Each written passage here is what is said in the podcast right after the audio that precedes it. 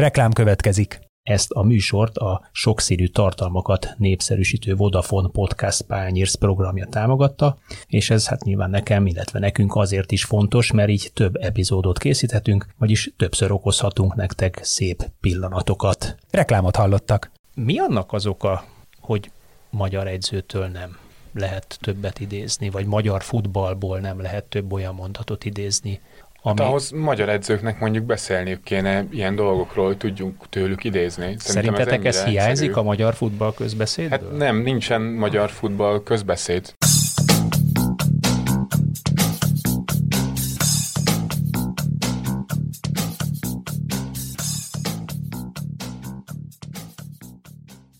Sziasztok, ez itt az Itzer, a 24.hu focis podcastja. Kis szünet után jelentkezem újra, én Kálnoki Kis Attila vagyok, és a szünet oka az az, hogy hát a éves rendes szabadságom csúszott így október végére, november elejére. De de igen. Épp időben. É, hát, nem csúsztam át a jövő évre, ez, ez a szerencsés. És ezúttal egy, egy egészen speciális, szívemhez nagyon közel álló tartalommal fogunk meglepni titeket, mégpedig egy olyan magyar futballkönyv apropóján, ami hát talán, hogyha azt mondom, hogy egészen hiánypótló a magyar piacon, akkor nem biztos, hogy elég jól határoztam ezt meg, mert ahogy én a kéziratnak köszönhetően, hiszen még nincs a könyv a polcokon, végig tanulmányoztam ezt a könyvet, talán ez az legjobb megközelítése Vendégeim Szabó Pít, a 24 állandó szerzője, Szabó Krisztof, a 24 pontú állandó szerzője, Sós Márk, aki a Spiller TV szakkommentátora, és a Premier League blognak a állandó szerzője. És egyébként az Olvasd a játékot, hogyan nézzünk futballmeccset című könyv alkotói. Sziasztok! Hello, hát, hello mindenkinek! Sziasztok! Kezdjük ott, hogy, hogy hogyan jött az ötlet? Adjatok magyarázatot, ki fogalmazta meg az ötletet, hogy kell egy ilyen könyv, és miért kell egy ilyen könyv? Szerintem döntő szó nem volt benne. Szerintem ez két oldalról lehet megközelíteni. Az egyik az az, hogy most már azért évek óta publikálunk, írunk, most már televíziókban is szereplünk, Pete, meg Márk ugye Spiller TV-nél, én korábban a Digisportnál. Beszéltünk ugye a futballnak különböző aspektusairól, és akár egy magazinműsor, vagy akár egy futballmeccs közvetítése során általában hozzánk szegezték a kérdést, hogy most tulajdonképpen mi történt a pályán, mit láttál.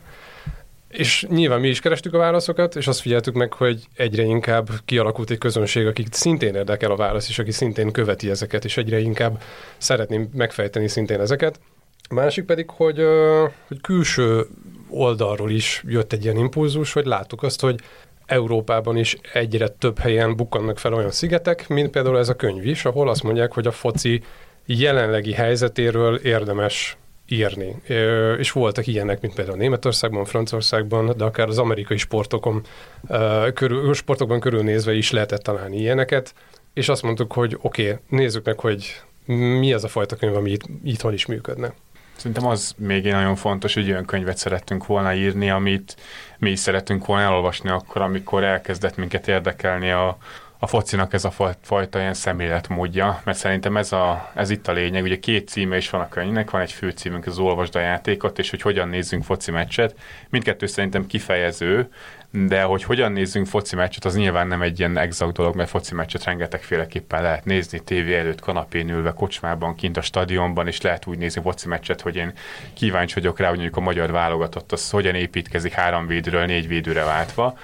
Ez egyfajta szemléletmód, amit mi szeretnénk átadni, és viszont a főcímben van benne, hogy olvasd a játékot, hogy egy olyan szemléletet, ami arra törekszik, hogy megértsd azt, ami a pályán történik, hogy szeretnéd megérteni azt, ami a pályán történik, és mi igazából ehhez szerettünk volna egy, egy ilyen mankót adni, amiről tudsz támaszkodni, amiről el tudsz indulni, és miközben írtuk a könyvet, legalábbis én, amikor írtam, hogy folyamatosan azt éreztem, hogy, hogy ebben még sokkal több minden van, ebből még sokkal többet lehetne írni, csak az már nem biztos, hogy egy ilyen akár egy egyszerű szurkolónak befogadható lenne, viszont ha egy egyszerű szurkoló is elolvassa azt a könyvet, ami végül összejött, lehet, hogy elkezdi annyira érdekelni, hogy már elindul ebbe az életbe, és még jobban utána olvas, és akár inspirációnak is tudja tekinteni. Szóval szerintem elsősorban ez volt itt mögötte a motiváció, hogy egy ilyen szemléletmódot próbáljunk átadni akár a szurkolóknak. A, amit Pete mond, azt szerintem azt, azt, azt minden hárman érezhettük, uh, legalábbis én biztosan, és pont ezért volt érdekes ezt kalibrálni, hogy akkor tulajdonképpen írhatsz ebből egy révai nagy lexikont is, és akkor születik belőle valami akadémiai szerű tanulmány, vagy rámehetsz a futball fejlődésének összes lépésére, de hát ezt meg már gyönyörűen megtette Jonathan Wilson, Igen. pontosan a futballforradalmakban, de ugyanakkor meg Ádám és Évától se akartuk elkezdeni, hogy akkor tessék a lesz szabály erről szól, uh, hanem való a kettő között. És elsősorban olyan szurkolóknak, vagy a futball iránt érdeklődőknek szeretük volna ezt megírni, aki nem biztos, hogy egy edzőképzés már elkezdett, viszont még már lehet, hogy úton van az, abban a folyamatban, vagy csak ott, hogy egyáltalán szeretné jobban megérteni, mi történik a pályán. Ha már szóba került Jonathan Wilson és a futballforradalmak, ha jól emlékszem, az egy 2014-es könyv a világbajnokság után itthon, 2014 jelent meg jelent itthon. Meg egyébként 2009 szólt az első kiadásnak a Na, a megjelenése. Akkor, akkor meg pláne, és mindjárt Márkhoz fordulnék, pontosabban először mindhármatokhoz, hogy, hogy mennyiben volt hatással rátok ez a könyv, egy, Wilson munkássága, vagy Michael Cox munkássága, aki, akitől szintén elég sokat uh, idéztetek, vettetek, hiszen meghatározói a modern futball uh, szakmaiságának, Közbeszéd, közbeszédének. Márk, viszont hozzád konkrétan az a kérdésem, hogy ami Jonathan Wilson könyvéből még hiányzott, az a fajta analitikus szemlélet, ami, amit te képviselsz a könyvben, hiszen hivatásod is ez, az hogyan és miért jelenik meg itt, hiszen feltételem, hogy ezzel a résszel javarészt te is foglalkoztál, masszívabban foglalkoztál. Igen, ezt mondhatjuk. A adatos rész szerintem, hogy 2009-ben, hogyha azt nézzük, hogy mondjuk Wilson mivel dolgozott akkor, ez akkor volt még nagyon-nagyon gyerekcipőben a foci környékén. Ez most az elmúlt 14 évben ez olyan virágzását éli, amiről mintha nem lehet kihagyni, hogyha azt nézzük, hogy, hogy egy foci meccset hogy nézünk. De itt, ha bármi arra gondolunk, hogy a fogadások hogy épültek föl erre, az, hogy taktikák hogy épülnek rá, hogy scoutingok, hogy a kiválasztás hogy történik meg, ez gyakorlatilag mindenek az alapja már az adatok. És a legtöbb modern csapatnál az adatok. És még egy dolgot akartam, hogy igazából eszem ez az adat rész, hogy ezért is jöttem, és igen, én foglalkoztam a legtöbbet, szerintem mindhárman azért benne vagyunk ebben a témában, de azért én, mélyére szerettem volna menni. Csak ezzel az adatokkal kapcsolatban azt szerintem, hogy nehézség, hogy sokakat elriaszt. Hogy ú, én nem akarok arról hallani, mert nem ez, nem ez érdekel engem, a foci szépsége érdekel. Csak a foci szépségét szerintem adatokon keresztül egy csomó dolgot meg lehet érteni, és nagyon fontos, hogy ez a könyv, amit a Chris még mondott, hogy aki még nem ment edzőképzőre, azért szerintem, aki még heti egy meccset megnéz, annyira érdekli a foci, azt nem fog olyat találni benne, ami, ami érdekes számára, és nem az, tényleg nem az, nem, hogy a lesz szabálytól kell indulnia, mert azért tudja, hogy miről szól a foci, de szeretne többet látni belőle. Kicsit a, a végén kezdtem, bocsánat, hiszen az adatok, ugye az a, az, az utolsó vagy utolsó előtti e, fejezet, csak itt, itt próbáltam párhuzamot hozni a, a Wilson könyve, vagy hogy minél jelentősen több az, a, mi az a novum, ami egyébként magyarul még szerintem sehol nem jelent meg könyvformában, ilyen e, markánsan megfogalmazva, lényegében definiálva azokat a rövidítéseket, amely amelyeket a futball közbeszéd vagy a futball szakirodalom most már rendszeresen használ Nyugat-Európában, és bizonyos szinten most már nálunk is a, a média használja ezt, bár Hát hol jobban, a, hol kevésbé. Hol jobban, hol kevésbé, de kicsit azt, azt akartam mondani pikírten, hogy talán a, a, a magyar futball ebben még jobban le van maradva, mint a hol jobban, hol kevésbé jól használó ö, magyar futballmédia. Csak egy gyorsan egy, egy dolgot, hogy az adatokkal azért az a nagy nehézség, hogyha valaki ezt rosszul használja akkor az nagyon rossz felé vezet. És szerintem a könyvben erre is én törekedtem is, hogy adjak hozzá egy mankót, hogy mire lehet használni egy bizonyos adattípust, és mire nem szabad használni. Mert sokszor olyan dolgokra használjuk, ami nem jó. Az XG-t egy meccsre akarjuk használni, az nem fog megmutatni pontosan, mi történt a mérkőzésen, és kinek kell volna Szélesebb spektrumban. De hogyha egy évet igen. nézünk, ha két-három évet nézünk, akkor szépen ki fog adni, hogy milyen erősségű egy csapat. Vagy egy Farnhál idézet jutott eszembe a könyvből egyébként, aki azt mondta, hogy először az intuícióra hallgatok, ha jól emlékszem, Farnhál Benitez. Benitez, Benitez volt? Benitez, bocsánat. Mi akkor... már sokszor olvastuk. Többször olvastátok, mint én Benitez, hogy először az intuíciómra hallgatok, és utána ellenőrzöm ezeket, vagy száfoltatom meg éppen az adatokkal. Egyébként szerintem az a legfontosabb, amit itt a Márk mondott, hogy annak a definícióját mindenki meg tudja keresni az interneten, hogy mi az XG, meg hogy mi az, hogy PPDA, és hogy az, az mit mutat meg, de pont ebben az értelmezésben szerintem kell egy pici segítség példákon keresztül levezetni, hogy ne menjünk el rossz irányba, és ne, és sokan azt hiszik, hogy, ez, hogy az XG-t megnyeri egy csapat, akkor a, az a jó, de hogyha meg nem az történt a végeredmény szempontjából, akkor az XG ez hülyeség. Azt kell tisztába tenni, hogy mi mire jó, hol kell használni, hol érdemes használni, és milyen távon van ennek hatása. És szerintem ez a fontos, mert mondom, definíciót az bárhol meg tudod találni, de hogyha kapsz egy ilyen mankót, hogy oké, okay, látok egy számot, és ezt szerintem a Márk például nagyon jól csinálta, akkor nagyon szemléletesen meg lehet mutatni azt, hogy ezt hol érdemes használni. Ha például megnéztél egy meccset, és szerintem ez azért fontos, hogy hogyan nézzünk foci meccset, az ma már nem ott ér véget, hogy lefújták a mérkőzést, és a 90 perc letelt, hanem nagyon sokszor akár az interneten elindul róla egy diskurzus, akár szurkolók között is, és ilyenkor nyilván az adatok, a szurkolók is nagyon sokat tudnak segíteni az én diskurzusok folyamán, és hogy mihez tudjak nyúlni, mivel tudok akár érvelni, és mi segít nekem jobban, akár utólag is megérteni a mérkőzést ha már a végén kezdtük ezt a könyvet egészen furcsa módon, már így alakult ez a beszélgetés. A, ha még hátrébb megyek a tartalomjegyzékben, akkor van egy... Van egy, egy az irodalomjegyzékről. Egy, egy, egy, ez csak egy rövid kitérő, elég, egy, egy körülbelül négy oldal irodalomjegyzék, megszámoltam 28 könyv, négy komplett interjú, és het, durván 70 70-71 online forrás, ami nem 71 online cikket jelent, hanem mondjuk szorozzuk meg hárommal, négyel. Ezt tartalmazza. Mi volt a munka megosztás úgy a könyv egészét nézve? Már a te fő szerepedet már hallottuk, Pete. Most spoilerezzük el, hogy ki, ki melyiket írta, és nem feltétlenül kell, kell akkor, Ha akarjátok, elspoilerezitek, de, de nem hiszem, hogy Szerintem elmondhatjuk. Ami rossz, azért a pítet kell utána. a gyengébb részek egyértelmű. nem, szerintem alapvetően nem akartuk ezt elspoilerezni, legalábbis a könyvben, mert szerintem az nem, nem lenne tisztességes, hogy, hogy most akkor tudod azt, hogy ezt ő írta, hanem, hanem Nyilván ez három munkája, tehát nem lehet, nem három könyvet írtunk nem, meg, nem hanem is érződik. egy nagy egészet. Tehát azt, azt szeretném leszögezni, egyáltalán nem érződik rajta, hogy bármiféle tagoltsága ez, lenne a munkája. igen, igen. akkor, akkor a gerebje munka az működött, de hogy de hogy attól függetlenül most beszélhetünk arról, hogy kinek melyik fejezet tetszett, hogy mi iránt volt nagyobb affinitása, mi az, amiben jobban belásta magát, mert szerintem ez kicsit ilyen kulisszák mögötti rész. De Jó, a könyvben nem egy, akartuk ezt egy ilyen átadni. számú ilyen méretű irodalom jegyzék az azt sugalja, hogy itt azért brutális mennyiségű cikk, tanulmány, könyv, szakirodalom elolvasása alá háttérben. Azért ezt egy embernek valószínűleg egy több évnyi munkája. Valószínűleg a következő világbajnokságra készült volna el az a könyv, hogyha ezt egy ember vállalta volna magára. Biztos Meg lehet, hogy el is veszett volna benne.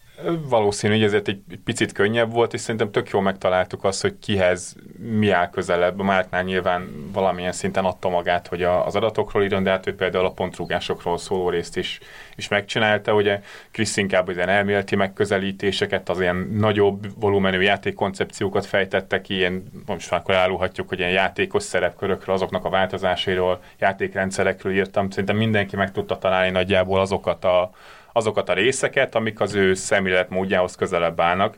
És úgy felsoroltad egyébként, hogy hány forrást használtunk, azt én meg se számoltam, meg bele se gondoltam, hogy ez végül ennyire jött ki. De szerintem ebben benne van az, hogy mi most már több mint tíz éve foglalkozunk ezzel komolyabban, akár hobbi szinten, akár, akár munkaszintjén is, és igazából ezt a tudást szerettük volna kicsit szerintem összegezni, és mm, csúnya szóval mondjuk kiböfögni magunkból, és szerintem ezt sikerült is összegyűjteni, hogy csináltunk valamit hosszú éveken keresztül, és ez hasznos volt különböző műsorokban, elemzésekben, cikkekben, de valahogy azért kellett, hogy így összeszedjük, rendszerezzük, és egyébként úgy tárjuk a, az olvasók elé, hogy az hasznos legyen hosszú távon is, és ne csak mondjuk elolvas egy 6000 karakteres cikket arról, hogy mondjuk miért nem játszik jól a Juventus, amit mondjuk két nap múlva elfelejt, de lehet, hogy három hét múlva neki hasznos lenne az a szempontrendszer, ami alapján mondjuk mi azt mondjuk, hogy rosszul játszik a Juventus. Hát meg megadatott az a szerencse, hogy mégiscsak most ez hizelgésnek fog tűnni, de nyilván az is, hogy két olyan emberrel tudok együtt dolgozni, akikről tudom azt, hogy olvasottak, akik zabálják a könyveket, akiről tudom azt, hogy be se fejeznek egy könyvet, már megrendelnek kettő másikat. És hogy azért, amikor tudod, hogy ilyen emberekkel vagy körülvéve, az segít, mert az inspirál, meg akkor az hajt téged is, hogy azt mondod, hogy oké, okay, mik voltak azok, amik, amik felmerültek ennél a résznél, hogy mi az, amit beépíthetsz, és akkor hirtelen rájössz, hogy következő találkozásnál hoppá, itt össze tudod kötni a pontokat, be tudsz emelni egy olyan könyvet, amit korábban olvastál, és és ez a jó, hogy, hogy két olyan emberrel lehetett ezt megírni, akiről tudom azt, hogy ha, olyat, ha esetleg olyasmit olvastak, amit én nem, de, de közben meg hárman együtt meg iszonyat sokat le tudtunk fedni, akár az angol száz irodalomból is, ami, ami tényleg a szakkönyvek terén jelent meg, és amit lehet, hogy magyarul, magyarul még nem is hoztak be. Oké, okay, de akkor nagyon egyszerű a kérdés, mondjuk speciál Jonathan Wilsonról már beszéltünk. Miben más ez a könyv, mint az elődei? Te már fordítottál egészen biztosan, tudom, azt jól emlékszem, Arzenvegen létrajzot, ami szintén tartalmaz egy rakás futballszakmai dolgot, meglátást, egyebet. Pitte, nem tudom, hogy fordítottál-e már könyvet, nem, te még nem. Nekem ez a dedikáló művem. Én sem. Te sem. Na hát, de, de akkor miben más ez, mint azok a könyvek, amiket elolvastatok? Miért érdemes ezt egy magyar futball szerető embernek, hogy mondtátok, ha csak heti egy meccset néz, akkor annak is elolvasnia? Szerintem azért, mert ez egy mondhatjuk ilyen rendszerezett tudásmag. Ha például a, a Jonathan Wilson könyvet, a futballforradalmakat nézzük, ő gyakorlatilag megírta a futball taktikai fejlődésének egy ilyen családfáját, hogy honnan indult és hogyan terjedt szét mondjuk az egész világra egészen a napjainkig. Vannak egyébként ilyen részek is a könyvben, és például a játékosok szerepkörének fejlődésénél persze szerintem elengedhetetlen volt, hogy, hogy ilyenekbe is belemenjünk, de hogy ott ő nem fejti ki például, hogy miért működik egy 4-4-2, vagy egy 4-2-3, egy elmondja, hogy hogyan alakult ki, és hogyan használták bizonyos edzők, de hogyha ma megnézel egy, egy mérkőzést, akkor teljesen máshogy néz ki ez a pályán, és például itt szerintem nagyon fontos az, hogy ebben a könyvben az jelenik meg nagyon erősen, és szerintem ez mindegyikünknek a, a szándéka volt, hogy bizonyos tévhiteket, meg rosszul rögzült információkat, azokat szépen elhessegessük, hogyha már a Wilson könyv, meg különböző felállási formák, tehát nincs olyan, hogy a, a 4-3-3 az mindig legyőzi a, a 4-4-2-t, meg hogyha te három belső védővel játszol, akkor te csak védekezni fogsz. Sőt, kifejezetten hangsúlyos ebben a könyvben, hogy a, a formációk azok önmagukban nem lényegesek, hiába van róluk több oldalnyi rész, hogy hogyan működik egy-egy felállási forma mondjuk, de hogy ezek mérkőzés közben dinamikusan változnak, és különböző edzőknek a szemléletmódján keresztül is más jön ki belőle. Szerintem ebben más, hogy ezeket a szemléletmódokat próbáljuk picit összegyűjteni, picit rendszerezni, és nem mondjuk egy ilyen történelmi aspektusból akarjuk megközelíteni az egészet, mint Wilson tette a futballforradalmaknál, vagy ahogy a Michael Cox tette a stílusok csatáján, ami uh-huh. gyakorlatilag a modern európai focinak szintén egy ilyen taktikai története, de azt sem gyűjti így egyben értelmezhetően össze szerintem. És ez nem azt jelenti, hogy mondjuk a, a miénk az jobb lenne, hanem egy picit más, meg, meg másra jó. Hát ahogy fejlődik a futball, amilyen dinamikával, nyilván úgy befejlődik a futball közbeszéd is, mindig lehet újabb és újabb aspektusát adni, sőt egyre több aspektusát lehet adni, és egyre jobban összefogni ezt a közbeszédet. Az említett Cox meg Wilson könyveknek is egy kicsit a, a mixe is azért ez, amit végül is összeállt, és ami nekem nagyon fontos benne, hogy a, a felületesség és a fogyaszthatóságnak a, szerintem megpróbáltuk a jó mesdjét elérni. Amikor igazából, hogy elég mélyre menjünk, ne legyünk felületesek, de fogyasztható legyen, tehát olvasmányos legyen annyira a könyv, hogy ne azt érezze az ember, hogy 5 percenként meg kell nyissak egy másik könyvet, vagy egy cikket ahhoz, hogy megértsen, miről beszélnek, mert nem azért vannak a hivatkozások ott, hogy önmagukat fényezzük, hanem azért, mert egyszerűen valaki már leírta, nem akartunk saját, úgy, mintha mi saját tollunk lenne a valaikeskedni. Igen, szerintem pont így, úgy fogalmaztunk a könyvben is, hogy desztillátunk nagyon sok könyvből desztilláltuk azt, azokat a taktikai vetületeket, amik nem voltak így összeszedve egy másik könyvben. Mert általában ezek a sportkönyvek három dologról szólnak, vagy az edzőről, vagy egy játékosról, vagy egy csapatról. És nyilván Cox, vagy akár Wilson is mondjuk egy olyan dimenzióba lépett, ahol azt mondja, hogy oké, okay, akkor nézzünk meg időszakokat, vagy nézzünk meg évtizedeket. Mi meg azt csináltuk, hogy gyakorlatilag a taktikai koncepcióknak, meg a taktikai fejlődésnek olyan aspektusait emeltük ki, amiket aztán különböző sztorikon, különböző edzők vagy játékosok munkásságán keresztül jobban be tudtunk mutatni. És amikor, amikor Márk is mondja azt, hogy próbáltunk egy ilyen jó mesdjét találni, az, az abban merült ki, hogy egyrészt oké, okay, legyen olvasható, legyenek benne sztorik, legyen benne azért mégis az, hogy fogjuk egy kicsit az olvasónak a kezét, és tegyünk oda olyan kereteseket, ahol azt mondjuk, hogy mint ahogyan elhangzott a, a, a statisztikai mutatóknál, PPDA, ott van a definíció, meg tudod nézni a neten is. Mi nekünk ez egy keretes, de megmutatjuk azt is, hogy akkor ez hogy nőtte ki magát, hogyan fejlődött ki, mit mutat meg, mit nem mutat meg, és akkor ezáltal ezáltal tudunk egy kicsit edukálni is, úgy, hogy közben azért mégsem érzi azt az ember, hogy most ilyen tanárbácsik megmutatják azt, hogy na tessék, most erről szól a, magyar, a modern, modern labdarúgás. Hát meg az nem is lett volna szerintem hiteles tőlünk. És ez nagyon fontos, meg ez is egy ilyen törekvés volt, hogy ne mi akarjuk megmondani, hogy tényleg, hogy hogyan kell nézni foci meccset, még hogyha ez is a, az alcím, hanem gyakorlatilag mi egy ilyen narrátor szerepet vettünk föl szerintem. Nyilván vannak benne bőven saját gondolatok mind a hármunktól, de azt mindig próbáltuk felfűzni olyanra, hogy mondjuk egy igazán hiteles embernek a gondolataira kössünk rá, ezért használtunk például rengeteg hivatkozást, rengeteg idézetet, ezért beszélgettünk többek között a Lőv Zsolt, a Tamás Grönemárkal, hogy olyan gondolatokat tudjunk meg első kézből, olyan emberektől, akik ebben benne dolgoznak, tényleg első kézből látják a modern labdarúgást, és ezért idézünk mondjuk nagyon sokat Pep Guardiolától, Carlo Ancelotti-tól, amikre egyébként már fel lehet építeni egy olyan szerkezetet, amiből edukálni lehet utána az olvasókat. Én egyébként azt jegyeztem meg, vagy írtam itt föl magamnak így az első benyomásként, hogy olyan ez a könyv, mint egy, egy alapos beszélgetés a futballról, ahol a, az olvasó világklasszisokkal beszélgetve, vagy világklasszisok véleményét olvasva ismerheti meg a futball miértjeit és hogyanjait. És ez, ez nekem egy... egy ez jó hangzik. Nem fogalmaztam volna szebben, igen. De, de tényleg ez, ez jutott eszembe, tehát egész ma ezzel szórakoztam reggeltől idáig, hogy fölkészüljek belőle, vagy jó, belőletek. Jó és, nyújtottunk és a tulajdonképpen, hát bár ha egy ilyen podcastra való felkészülés, az, az, az munkakerülési alibi, de egyébként élveztem, tehát ez egy, ez egy jó, a munkának ez a jó része, és, és ami még nagyon tetszett, hogy tényleg rengeteg fogalmat tesz tisztába és definiál, ami számomra mindig egy olyan kérdést vagy, vagy dolgot juttat eszembe, ami többször fölmerült már a magyar futball kapcsán, hogy a magyar futball közbeszéd nincs definiálva, nincsenek magyarra fordítva azok a szakszavak, amelyeket egyébként Nyugat-Európa használ, a németek így, az angolok úgy, a franciák amúgy, van egy rakás közös halmaz, amit közösen használnak, kis torzulásokkal, de mégis minden futballnyelvnek megvan a sajátja. Ez annak idején nekem akkor vágott szembe arcba, amikor Dárdai Pál azt mondta, hogy azért Szabics Imre a másodedzője a válogatottnál, mert ők a német szakzsargont ugyanúgy beszélik, és nem kell neki elmagyarázni, hogy ő mit kér. Pont de ugyanezt ezek szerint egy magyar edzővel nem tudta megtenni vagy kevésbé tudta volna flottul megtenni, el kellett volna magyarázza valószínűleg, hogy mire gondol, vagy én erre következtettem. Lehet, hogy nem ennyire sarkos a történet. És számomra ez a könyvnek az egyik, egyik legfontosabb mottoja és mondani valója, vagy, vagy felhasználási területe. Ugyanakkor, amit észrevettem, és erre azért várom is a magyarázatot, hogy Dr. Kovács Ferenc, Gutman Béla, Ferenci Attila, Csanádi Árpád mellett még Löv Zsolt az, aki magyarként megszólal, vagy tudtatok idézni. Ugye egyik fele... Tádai Páltól is idéztem. Eh, bocsánat, Palitól is volt, igen, egy, egy, egy rövidet találtam, uh-huh. ha jól emlékszem.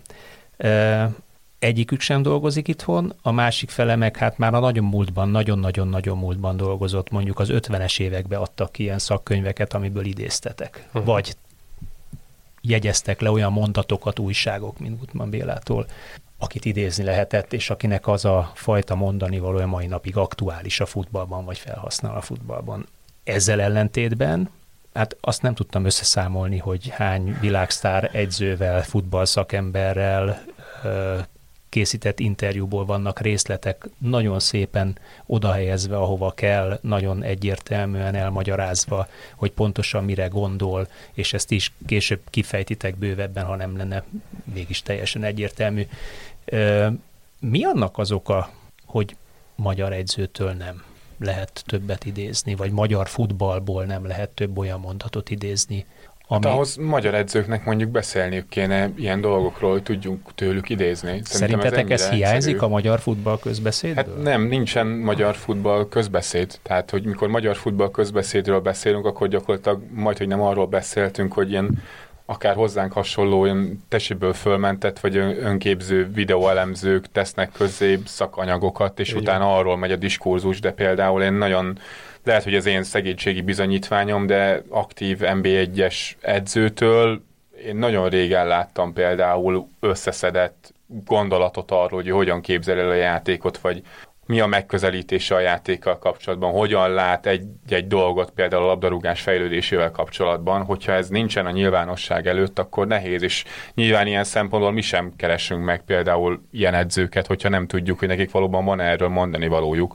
Lőv Zsoltról például tudjuk, hogy neki van erről mondani valója, és nem véletlen, hogy ő a Chelsea-nél dolgozott, a Paris Saint-Germain-nél dolgozott, és amikor például beszélgettünk vele ott is, abszolút világossá vált, hogy abszolút nyitott mindenre, ami a labdarúgással kapcsolatos. Neki szenvedély ez a játék, tehát ott tényleg minden egyes másodperc egy olyan gondolatot tartalmazott, amit szívesen felhasználtunk volna a könyvben, hogyha tudtunk volna neki helyet találni, de viszonylag kevés volt azoknak a szakembereknek a száma, akiket Magyarországon úgy lehetett volna megkérdezni, hogyha azt mondjuk, hogy itt most arról van szó, hogy hogyan nézzünk mondjuk úgy, hogy szakmai szemmel, vagy szakmai megközelítéssel 2022-ben foci meccset, akkor mondjuk relevánsabb gondolatot tudott volna megfogalmazni, legalábbis az én látásmódom szerint, mint mondjuk Pep Guardiola, aki viszont folyamatosan beszél arról, hogy mi a játékosok szerepe, mik az ő elképzelései, hogyan látja a pályán történteket, Carlo Ancelotti ugyanez. Ezektől az edzőktől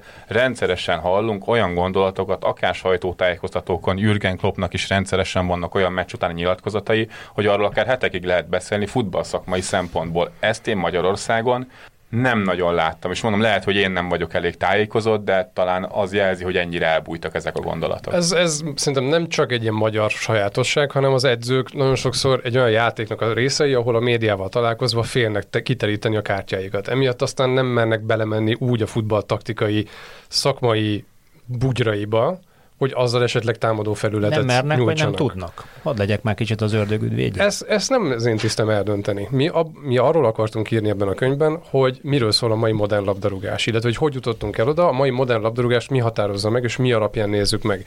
Nem volt bennünk egy olyan fókusz, hogy akkor magyarról semmiképp sem. Sőt, kimondottan kerestük azt, hogy kik azok, akik magyarként testközelből voltak ott, ahol és megélték a mai modern labdarúgásnak a hétköznapjait, aminek a központja egyébként meg Nyugat-Európa. Tehát innentől kezdve ha onnan tudtunk tapasztalatot átemelni, nagyon jó. Ferenci Attila egy olyan szakedző, stílusedző, aki egyébként hihetetlen sokat publikál, és aki egyébként a régmúlt magyar szakanyagait feldolgozta. Mondok egy, hadd mondjak csak egy gyors példát. Kerestünk arra egy, egy leírást, hogy a fedező árnyékok mit jelentenek. Ugye ez gyakorlatilag arról szól, hogy hogyan zársz le egy passávot. Két ember között beékelődsz, ne tudjon passzolni egymásnak. Ferenci Attila, egy, most nem tudom, fogom megmondani, melyik szakanyagban, már talált egy arra egy kifejezést, hogy szöglefogás. Gyorsan rákerestem Google-on, szöglefogás. Nulla találat. Erről eszembe jutott, amikor a, a Google annak idején csinált egy pályázatot, hogy találjunk olyan magyar szavakat, amelyek egy találatosak a Google-on, hát ehhez képest ez most egy, egy, egy nulla találatos volt.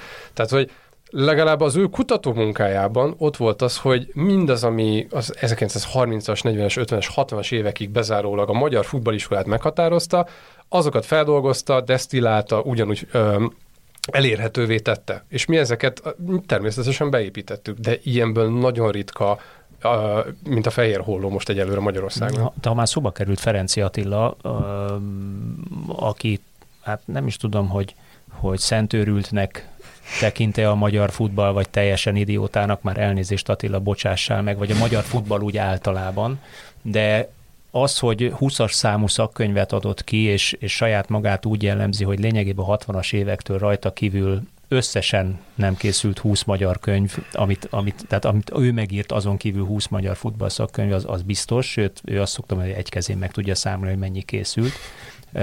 Ez azért valamit, valamit jelent és jellemez. A másik gondot, ami eszembe jutott Ferenci Attila kapcsán, hogy, hogy meg mindig azt szoktam mondani, hogy amit a modern futballban használnak, azt már réges-rég leírták a magyar szakemberek. Ez fontos Az egyébként, 50-es, hogy 60-as, 40-es évek szakkönyv, sőt 30-as évek szakkönyveiben kristálytisztán megfogalmazták edzéselméletileg, futball szakmailag is.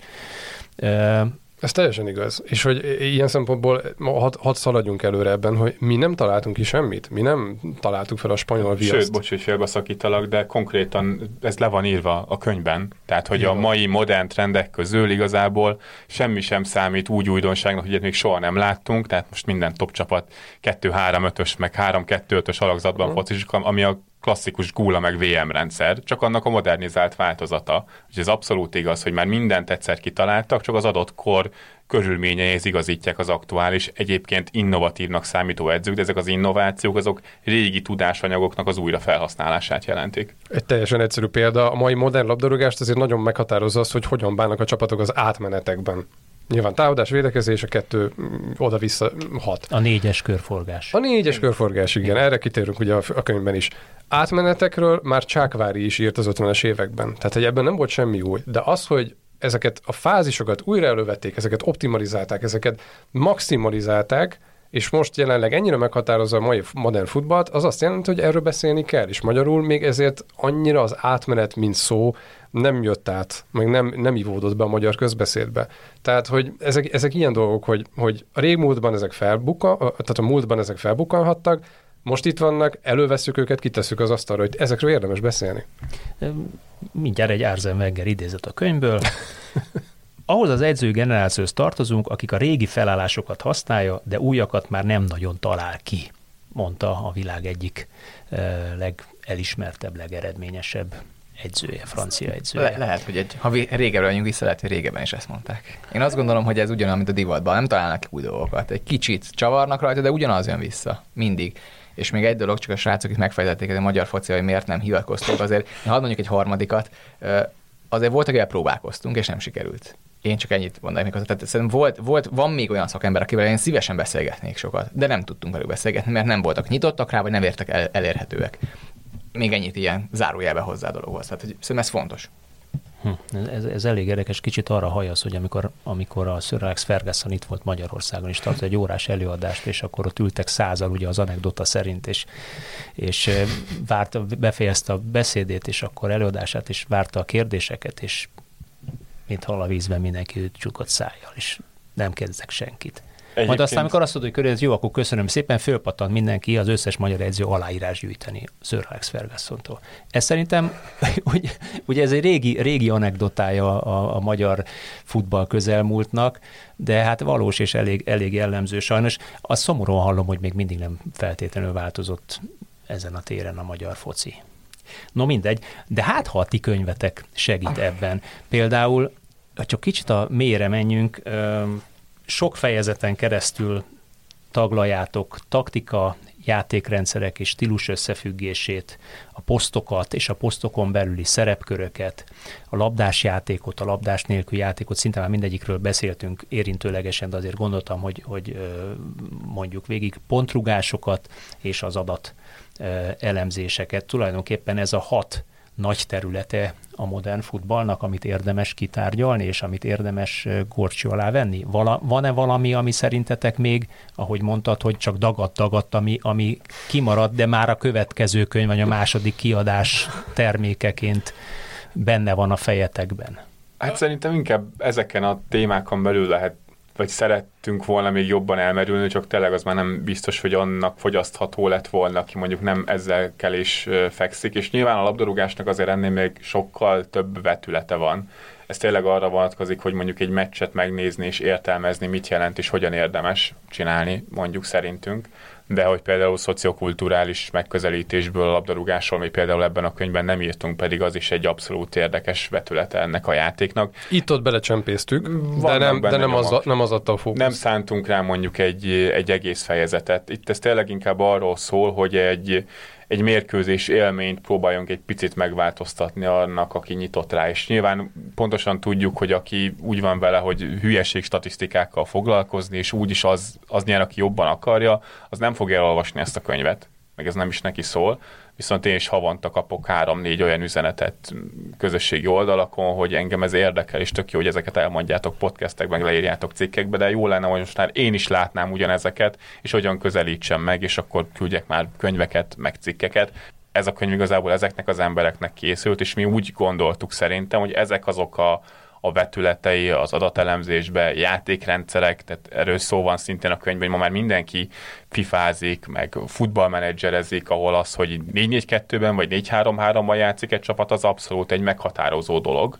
És ez így is van egyébként a labdarúgásban, és pont nemrég volt egy egy beszélgetés, egy Premier League meccs előtt a Brentford és a Chelsea edzője, Thomas Frank és Graham Potter között. Egyébként nagyon érdekes, hogy ilyen nagyon ritkán látunk, hogy két edző ennyire nyíltan beszélget a kamerák előtt, akár játékfilozófiáról, és ott mondja Graham Potter, aki folyamatosan változtatja akár mérkőzések közben is a, a csapat a felállását, hogy igazából nem az számít, hogy most mi az a konkrét felállási forma, amiben kiküldi a csapatát a pályára, hanem az ellenfélhez igazodva hogyan tudnak fölényeket teremteni, szabad területeket teremteni, de a felállások mégiscsak ezeknek a legegyszerűbb kommunikációs módja, és a játékosokkal is így tudod leginkább kommunikálni, de nem ez a döntő faktor, és ez is nagyon sokszor van szerintem hangsúlyozva, hogy sokat beszélünk ezekről, fontos aspektus, de nem ez dönt el önmagában mérkőzéseket. Na, és ugye, ugye visszatérve az eredeti kérdésre, hogy ezek a fejezetek, meg ez a fajta ilyen keretrendszer adta meg a lehetőséget, hogy ezen belül maradjunk.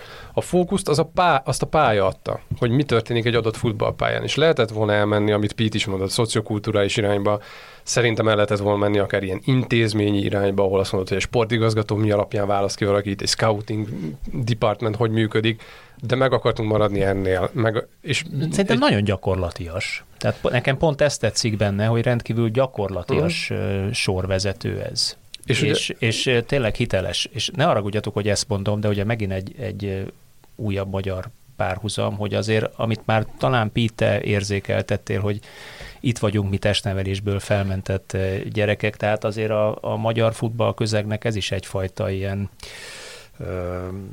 rossz szokása, vagy, vagy percepció, hogy aki nem futballozott minimum első osztályú szinten 200 NB1-es meccsel, az ne szóljon bele a futballba, ne beszéljen futball közbeszédről, pedig aki elolvassa ezt a könyvet, ezek szerint három testnevelésből felmentett, bocsássatok meg, hogy én is ezt mondom tollából. Kikérem magamnak, megyek kettőben fociztam. Na, tessék. Én is voltam blaszos. Na, akkor, akkor az rá fog jönni, hogy rendkívül logikus felépítés mentén, szerkezetben magyaráz el közérthetően dolgokat, ami szerintem egy magát felkent szakembernek gondoló több száz NB1-es meccsel vagy válogatott meccsel rendelkező magyar futball szakembernek is akár segédanyag vagy fontos Csak olvasmány fontos, lehet. szerintem, hogy igen, szerintem sok minden belemegyünk, de semminek nem megyünk annyira mélyére, hogy ez szakanyag legyen. Tehát amikor valaki majd meg fogja ezt nézni, aki ebben él minden nap, biztos vagyok benne, hogy azt mondja, hogy hát ott lehetett hát, valami mert, mert, menni. mert edzés gyakorlatokat és leoktatás gyakorlatokat bizonyos taktikelemről nem tartalmaz a könyv, tehát ezt szögezzük le. nem, nem, egy olyan, nem a... egy olyan mankó, hogy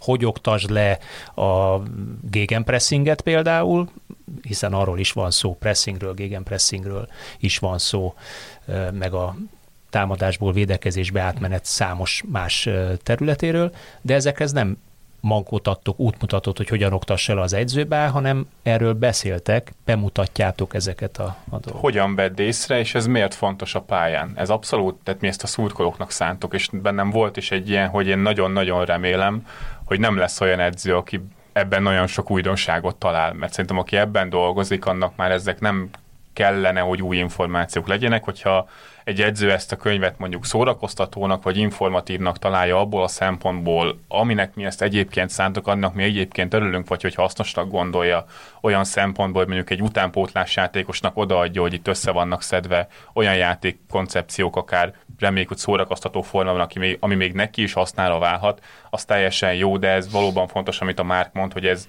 ez nem egy klasszikus értelemben vett szakanyag, ezek szakmai jelleg, ez egy szakmai jellegű könyv, edzőknek a gondolatait narráltuk benne végig, hogy összeszedjük ezeket a, ezeket a szemléletmódot meghatározó érveket, gondolatokat. Edzői szakanyagok léteznek? Ott vannak az edzőknél. Meg ott keringenek ugye az edzőképzésben. És mi így, hogy a médiában dolgoztunk, és nyilván bloggeri körökből jöttünk, ez azzal járt, hogy mi is beleütköztünk abba, hogy igen, milyen az, amikor a média tekint valahogy a focira, meg mi hogyan tekintünk a focira. És ugye a média, és ez nem csak Magyarországon, szerintem teljes Európában, a, a, a szerte a világon, a focira még mindig úgy tekint, mint egy szórakoztató ipari termék. Mert nagyon sokan ugye azért néznek focit, hogy szórakozzanak, meg kikapcsolódjanak. Miközben meg ugye a média, vagy legalábbis a média döntéshozói sokszor félnek ettől eltérni, és azt mondani, hogy Hát figyelj, most igen, lehet erről egy kicsit komolyabban is beszélni, de hát azt már inkább a nördök, meg a geekek, meg nekik a, az ő fortéjeik, és ez az ő játszóterük, nem menjünk annyira bele. Csak hogy ez valahogy egy kicsit hibás hozzáállás, mert, hogy, mert egyébként ezt lehet okosan, intelligensen és érdekesen is tálalni, és hogy valahol a célunk az volt, hogy, hogy ezt adjuk át, és ezt mutassuk meg, hogy a nézőnek is adhat az valamit, hogyha azt mondja, hogy hoppá, észrevettem, hogy itt hogyan támad vissza az a csapat. És hogy valószínűleg akkor ez a céljuk, hogy akkor így akarnak eljutni az ellenfél kapujáig, és nem csak azért, mert hú, az a játékos, de mennyire akarta, és műsor a harcos a pályán. Tehát, hogy egy kicsit a, a szemet akartuk pallírozni, hogy, hogy álljon rá, amikor foci meccset néznek. És nyilván ez a média aspektus az onnan is visszajön, hogy mi is a tévén keresztül nézzük ezeket, és ezért is volt érdekes, amikor mondjuk egy Stancsik Tomá, Tomát, Stancsik Tamást producert meg tudtunk kérdezni erről, hogy egyáltalán egy futball közvetítés hogyan épül fel. Miért ott van az a kamera, amikor mutatnak egy meccset? Miért onnan látunk egy meccset? Hogyan változott ez az egyáltalán ez az egész, hogy most, amikor közelieket mutatnak játékosokról, és a többi, és a többi, és hogy benne van ez a természetes tendencia a közvetítésekben is, hogy, hogy a nézőnek azt mutatják, akinél a labda van. A labdás embert kell követni. Mi meg azt mondjuk, hogy igazából kishercegi nyelven, ami igazán fontos, az a labdán túl történik. Pont a napokban jött ki a Ryan O'Hanlonnak, aki az ESPN-nek egy szakírója, vagy adatelemzője, aki szintén arról próbált egy rövid cikket írni, hogy hogyan kell foci meccset nézni. Pontosabban úgy fogalmazott, hogy mit néz ahhoz, hogy kevésbé lásd rosszul a foci.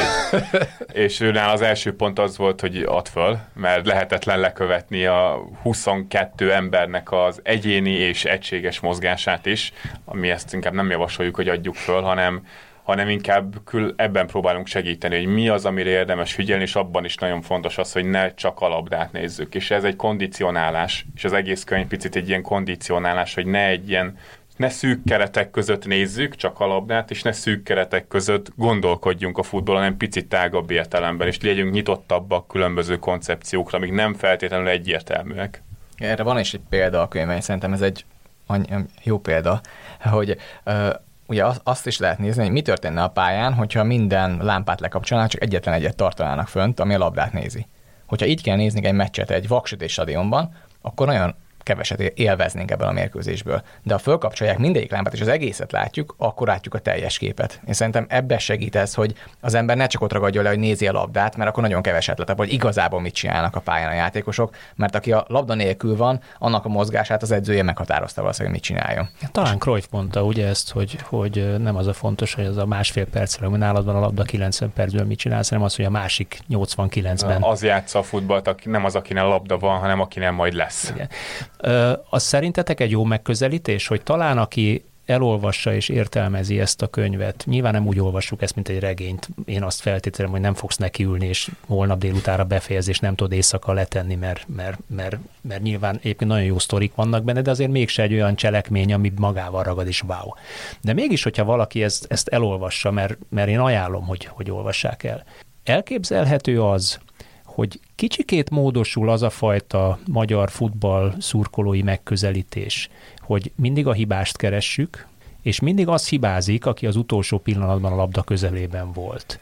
Elképzelhető-e az, hogy ami számomra alapvetés egyébként például, hogy egy belső védő általában akkor okoz gólt, hogyha mondjuk oda passzolja az ellenfélnek is abból. Tehát az a, az a, az a, az a, az a, az a személyes hiba, vagy egyéni hiba. Sőt, sokszor még akkor sem. Sokszor még akkor sem, de alapvetően az az egyéni hiba. De például az, amikor mondjuk egy, egy három-négy passzos gyors támadás végén megnéznénk azt, hogy mi történt a középpályán, és miért került a belső védő lépés hátrányba a kiugró támadóval szemben, miért tűnt mondjuk csigalassúnak ahhoz képest, aki elfutott mellette, és aki végül gólt lőtt, akkor lehet, hogy jobban látnánk a futball ok-okozati következtetését, és nem a belső védőt hibáztatnánk mondjuk, hanem azt mondanánk, hogy figyelj, hát ott volt előtte egy rossz helyezkedés, kivel nem, ter- nem töltötte föl az üresen hagyott területet, ott visszatámadtak azonnal, labdavesztés pikpak kényszerhelyzetben volt a belső védő.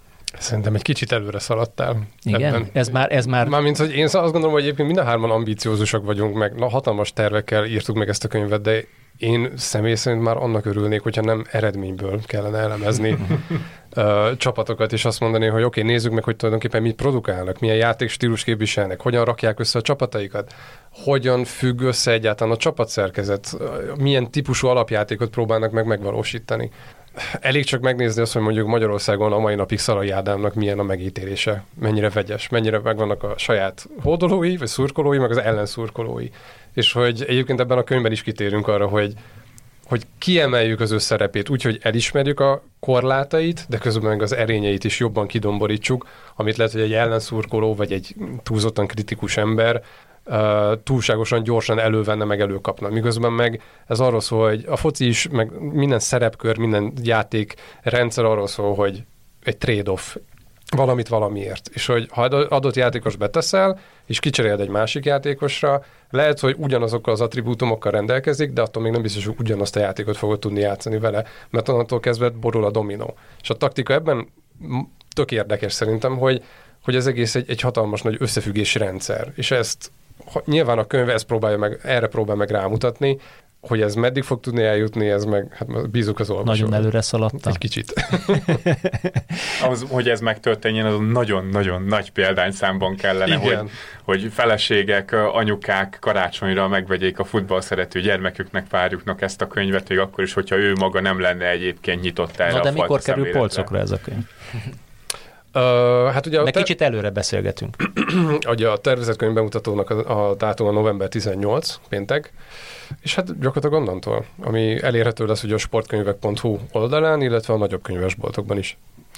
No hát én, én azt kívánom nektek, amit itt állítólag kicsit előre szaladva pedzegettem, hogy ennek a könyvnek legyen azért egy olyan hatása, hogy a magyar futball közbeszéd és a magyar futball gondolkodása, mérkőzések nézése értőbb lesz, és egy kicsit szélesebb körben beszélgetünk majd úgy a futballról, mint ahogy ti, vagy azok a, a testnevelésből felmentett fiatal emberek beszélgetnek, akik egyébként elolvastak több száz futballkönyvet, hazait és külföldit, ellentétben másokkal. Én nagyon szépen köszönöm, hogy, hogy itt voltatok, sok sikert kívánok a könyvhöz, jó sok eladott példányt, és, és azt, amit az imént mondtam, a kedves hallgatóknak pedig azt kérem a kedves hallgatóktól, hogy jövő héten legyetek velünk, mert egy új fotball sztorival, fotball történéssel jelentkezünk. Sziasztok! Hello, köszönjük Sziasztok. a lehetőséget!